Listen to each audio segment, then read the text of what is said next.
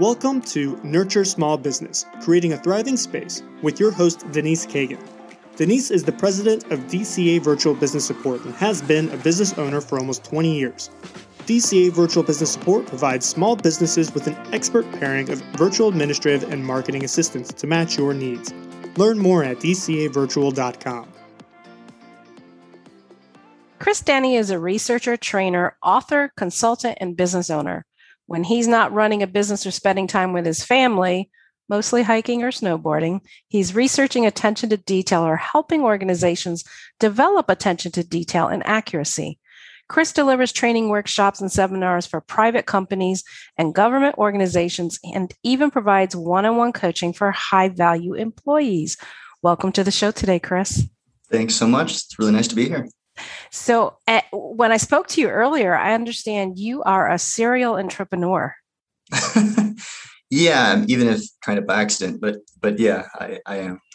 so you you own three businesses. Can you just give us a quick overview of the? Because eh, I found it fascinating. They aren't really related. Yeah, and that's somewhat by accident and, and somewhat by design. So in about 2008, I started a, a marketing agency, and we're an outsourced marketing department. Uh, for our for our main clients, we handle everything they do, and of course, we have clients who we you know made their website and that sort of thing. We just do some online stuff. While operating that company, excuse me, I had an employee whose technical ability was fantastic, but he lacked the what I was labeling attention to detail to produce client ready work. And we just couldn't have that. And so I, but I did want to keep him. So I looked for training or something to, to help him improve. And I couldn't find anything. I mean, I wanted anything, workshop, book, something. And so being an entrepreneur, I thought, well, I'll just, I'll make a worksheet or something. I'm creative. And, but I thought it would take like an evening. And so six years later, I kind of emerged with this system. And no, I didn't get to keep the employee. Everyone, I always ask that. you know, I'd, I'd, let him go after a couple of months, but I did find this passion for this, this reducing errors and improving accuracy and improving attention to detail overall. And really went down the rabbit hole. And I mean, that six years was just a hobby basically. And, and, and I did a lot of it. I mean, my wife would even ask me what, what's up with this thing. And I got a call, I would post stuff and I, I really didn't mean to do it as a business, but someone asked me to come to a workshop and I had just kind of finished the system and I was just kind of looking at it on the whiteboard. And so I told them, you know, hey, give me some time. I'll, I'll, I'll tidy it up and I'll come do it. And they liked it. And from then on, more people requested it and now there are online courses and coaching and all that. So that's so it sounds like you fell in face first to this. I mean, you had totally. your guinea pig lined up without trying.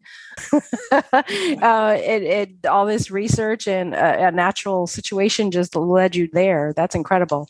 Yeah, absolutely. A lot of fun. A really nice, organic sort of entrepreneur story. You know, I've always enjoyed that part of it that I did just fall into it. So the third company is actually a chemical company. Mm-hmm. And that was an old friend of mine actually called me about doing marketing and the more they talked about the business and they were just putting it together and looking for partners. And so i i became a partner in the company. And that company is called drp chemicals and we specialize in waste treatment products. So organic waste treatment products for everything from you know residential and commercial septic systems to municipal wastewater treatment. And that one is growing quickly and it's a it's a lot of fun and i love working with partners. Well, the first two are a little more closely related, but this last one completely unrelated. I think yeah. I think that's really cool. it yeah. shows how diverse you are and what a wide set of skills you have. Yeah. So so this passion for attention to detail, when you were doing the research, tell me about some of the things that you uncovered. Oh my gosh, how many things? So so just a few. yeah. so I think part of the part of what I love so much about it is that I was diving into all the things that I had done in my education and and just all the stuff I kind of enjoy. So you get into cognitive psychology and you get into HR issues and you you get into systems analysis and systems thinking and operational and I really enjoyed it. And so um, oh my gosh. I mean, you know, to to pick a few things that that I that I learned along the way, it really came about, uh, or I guess the big thing that that I discovered was that part of the struggle around this issue of attention to detail because it's a, it's a word we use every day. I mean, if you yeah, the phrase is very commonplace. Yes, or detail oriented. You know, do a do a look up resumes. You know, must be detail oriented is in so many res- resumes. But I found that one of the main reasons people are so frustrated about it is because it's more complicated than than we generally give it credit for. And so that's where I came out with this this separation of three types of attention to detail. And that that's the big thing. So i find that once people sort of wrap their heads around that it helps build that foundation. And then we talk about the five fundamental elements and all of that but but the three types are contrastive additive and analytical. And by just labeling that it's like so many other things. It, it's it seems so intuitive but by just labeling that saying okay what are we dealing with here? then we can really help the individual who's kind of struggling a lot of times, or and that might be ourselves, right? So yeah. And so by doing that, we can help break it down. And if I'm if it's okay, I can please give me yes, please give me a little bit because I was going to ask you I, I contrastive and what were the other two? Additive and analytical. Okay. So the difference is is pretty simple. Of course, there's some overlap, but the big deal with contrastive is that there's one solution. So it's it's completely objective. It's you know two plus two is always four. The light is flashing where it's not. The you know the, the two columns match or they don't. It, there's one solution completely. It's either right or it's wrong. Analytical moves into being more solution oriented. So you have subjectivity there. Now, what you always want to do is break things down into their contrastive elements, because by doing so, you can you can remove some of the need for for knowledge so helping to reduce human error. Along with that you can systematize. So now we can break things down into let's say a checklist or some kind of process where we can take out some of that requirement for the knowledge component. We don't have to have a phd in the room anymore. We can break it down and at least other people can contribute if not take care of things altogether. And then you have additive. And additive is really about improvement. It's about innovation. And so it's it's much more complex. The big deal there is that it's typically almost entirely subjective and there could be numerous solutions. So, you know, again on on the contrastive end you have one possible solution. On the additive end you could be changing the world. So, most of us operate in the analytical arena in that area. You know, it's what's the best strategy to improve sales next quarter? It's it's that sort of thing. And so you you break it down into its contrastive elements by looking for all of the elements at hand. So what technology do we have? What technology exists? What are what are competitors doing? What are you know what do we have? What what what's our what are our human resources? Uh, how much money do we have? You know, can we do this? Does this make sense for what we do? Uh, everything, right? And by doing that, then you can really get a full picture and create at least a, a couple of solutions. You know, it's hard to pick the best one, but uh, you can you can come much closer to a good solution. Well, it sounds like to me the three different styles. Your additive one sounds a lot like your visionaries. You know, the people that are right. high level thinkers, innovators, creating inventors, creating systems, and that sort of thing. Right. Which sounds like you got a little bit of that in you. um, and then the analytical sounds like more what a CEO would need to run a company. Yeah. Yeah, that's that's a good breakdown. I mean, again, most of us operate in that analytical sort of arena. I mean, everyone from someone in the chemistry lab to the CEO. The the big thing with additive is that a lot of people say, well, it's you know, it's new. You can't you can't systematize new. and that's true, but you can systematize the process by that, that you use to find what to innovate, what to improve. So, you know, if you're just trying to improve a product, you can break everything down into its contrastive features. What does the market want? What is it, you know, what does it do now? What technology do we have? What techno- what technology is coming up? And just really break it down and see what the opportunities are and find that opportunity for what to innovate around. That so, makes sense. Yeah. Uh, you shared a technique with me um, because apparently you apply this to processes in which people hire positions. And so you shared a technique with me. You want to share that with us? Yeah, yeah. That so of course, doing this, I get asked a lot about, you know, how do I hire people that have strong attention to detail? And to really answer that, you have to break down, well, you're for contrastive or, you know, analytical or additive. But there's one thing that you can do with resumes, and I call it the the bird dog technique. And I don't remember where I learned this, but um, I learned it from a from a an engineer is is uh, what they did. And called the bird dog technique. When you are looking for someone who has strong attention to detail, you can put in the resume a, a line. Don't try to hide it. Just put it in the center of the resume or, or the job description. I mean, somewhere that says attention to detail is exceptionally important for this role. If you would like to be considered, please include the word bird dog in your in your you know email heading or subject line or in your resume or whatever it does a few things and you don't have to use bird dog by the way you could use a job code you could use whatever words relevant to you but it should be yeah, something that normally wouldn't be in resumes right right it needs to be searchable so what this does is that it actually it actually serves two purposes it knocks out what i call resume slingers people who are just not even reading they see a job title and they just they just sling their resume at it so knocks them out but then the people who do read it they have to actually read all the way through. So, and you can do various versions of hiding and that sort of thing. And frankly, I've tested it over the years. If you hide it too much, you'll get a little bit of negative feedback from people, uh, kind of saying like, "Hey, that's yeah, a bit much." That's kind of sneaky, right? right. Right, right, right, right. And that's yeah, not really it, the relationship. It will save you a ton of time and, and help improve the people you're interviewing. Yeah. And that's not really the relationship you want to start off with working with somebody where they think you're kind right. of sneaky. Right. So no, I Absolutely. get that. You know, so what other so so what other areas do you apply this? Is it strictly to hiring or is it through other areas? No, in fact, it's barely to hiring. That's typically just a question I get when I'm in a workshop or, you know, I get pulled aside by somebody. Okay. Typically it's about error reduction. So it's about improving accuracy and reducing errors. And it people come to me I would say 90% of the time for one or two reasons. One is there have been a series of little mistakes and they want to sort of make a cultural adjustment. Or there was one really big, massive, expensive mistake. You could you could also say it's 50-50 that maybe they almost had one big, massive, expensive mistake. Like they lost their almost lost their giant client because somebody goofed. Or they sent $3 million of the wrong product out the door. So they call me in for that and we do workshops we do training we'll do some one-on-one coaching with various people who you know whatever level of involvement and it's about helping people i mentioned the five fundamental elements that's the process we work through to help people understand first of all an appreciation for the importance and value of attention to detail in an organization just how it affects themselves how it affects others in the organization mm-hmm.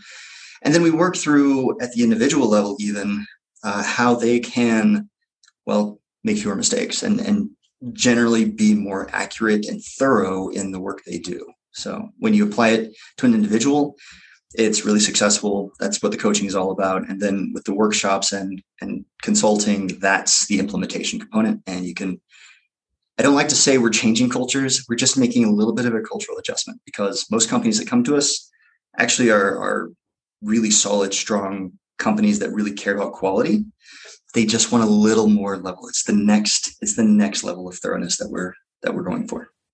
And so, do you get p- pushback from the employees when you start talking to them about attention to detail? No, because it's something that everyone experiences. So that's something I always like to go through with people is you, you basically have sort of a detail orientation spectrum. And I, I, I'm always completely open. This isn't scientific. This is just something that I like to start with to get people thinking kind of introspectively. At one end, you have what I call work or task detail oriented people. And these are these are it's kind of all of us. It, it's most of us, right? It's it's people who may not exhibit strong attention to detail in everything they do or in even most things they do, but they tend to be quite detail oriented in a hobby or in their job or in how they care for their kids or something like that. And on the other end of the spectrum, you have people who are what I call naturally detail oriented. We all know somebody like this, and their closets are perfectly orderly, and their desk is neat and tidy, and their you know car is perfectly clean, and all of those things, right? And so I just like to say, okay, kind of where are you on that spectrum? And most people fall sort of in the middle, and you know, um, there's always in a workshop, there's there's there's always one person on on each end of the spectrum, but for that reason, I don't really get pushback everyone's everyone's open to it everyone realizes that they're not perfect and you know there's there's never anything about placing blame. It's just about helping you do what you do with a bit more excellence. Just do a little bit better every day and, and make fewer mistakes and be more accurate. So, are you able to give our listeners just one tip on what they could do right now to improve their attention to detail and accuracy? Yeah. So, let's see here. Let me first say the five fundamental elements. Okay. Sure. So we've got focus, and each of these, they the words are so simple, but each of these has a lot of elements under them. But focus, interest, knowledge, so training and that sort of thing, systems, and then there's an attitude component. Typically, without doing a bunch of research, without doing practice and that sort of stuff, you know, the biggest ways you can you can make an improvement to your attention to detail is uh, first, make sure you understand the value of your role and your task. A lot of times we overlook that. Mm. And we don't realize that the task we're doing at the moment might affect other people. And if we leave something undone, if we leave some mistakes in it, it means someone else, and they don't always bring the work back to us. Someone else is correcting something, it's affecting their day. It might frustrate a client, you know, hopefully not. But uh, so that's a big one. There are physical components, of course. I mean, just your basic, you know, get a little more sleep. Sounds so silly, but I, I mean, I almost hate saying it sometimes, but it's just true get a little more sleep, drink plenty of water, eat eat properly, get a little bit of light exercise. Sometimes take a break every now and then. Take a five minute break, just get up. We preach that to our employees. It's like if you're getting brain fog, get up, shut off the computer, go walk around, go play with the kids. Absolutely. You know, because all my team is remote, so playing with the kids is is possible. Yeah. yeah. but I was like, we always tell them, you know, if you're getting in a brain fog, you're getting stuck on something, take a break from it because right. you're just going to keep beating your head against the wall. Yeah, absolutely. I mean, there's so many different little things, but when someone asks me that question, I always try to give the ones that you don't have to do any, you know, exercise for. I mean, okay, Rubik's cube, you know, that's one. If you if you want to work on, you know, focus your ability. Did you actually solve that? Yeah, yeah, yeah. So I love it.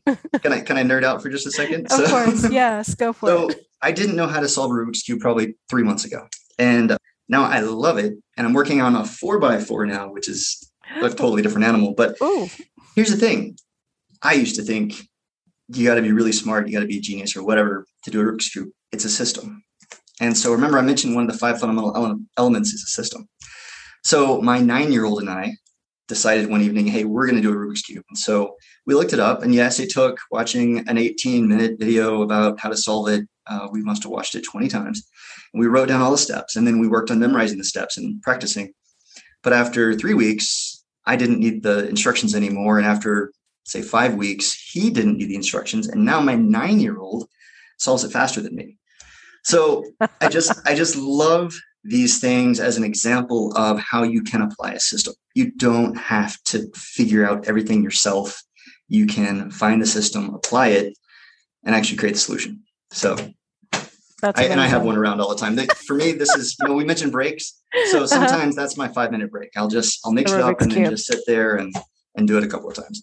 Absolutely, so. that makes perfect sense. well, what one thing would you like to leave with our listeners uh, before we we close out here? Um, attention to detail and improving attention to detail is not about perfection. So drop the word perfectionist. Drop that. It it actually, if anything, it impedes creativity, it impedes productivity mm. because there's no such thing as perfection. So think about it in terms of excellence, because excellence is all about making constant improvements and doing things as well as you can. So I always like to make sure people understand that this is not about perfection. It's that's not a thing. That's not something that I, I allow in my workshops. I like that. I very much like that. So, Chris, how can people find you after our podcast? Uh, attention to detail.com, all spelled out, attention to detail.com is the is the top way. So that's that's really the best way. And of course, I'm in LinkedIn. I'm always happy to connect. Thank you for joining us for today's Nurture Small Business, Creating a Thriving Space podcast. Learn more about your host at dcavirtual.com or by emailing her directly at denise at dcavirtual.com.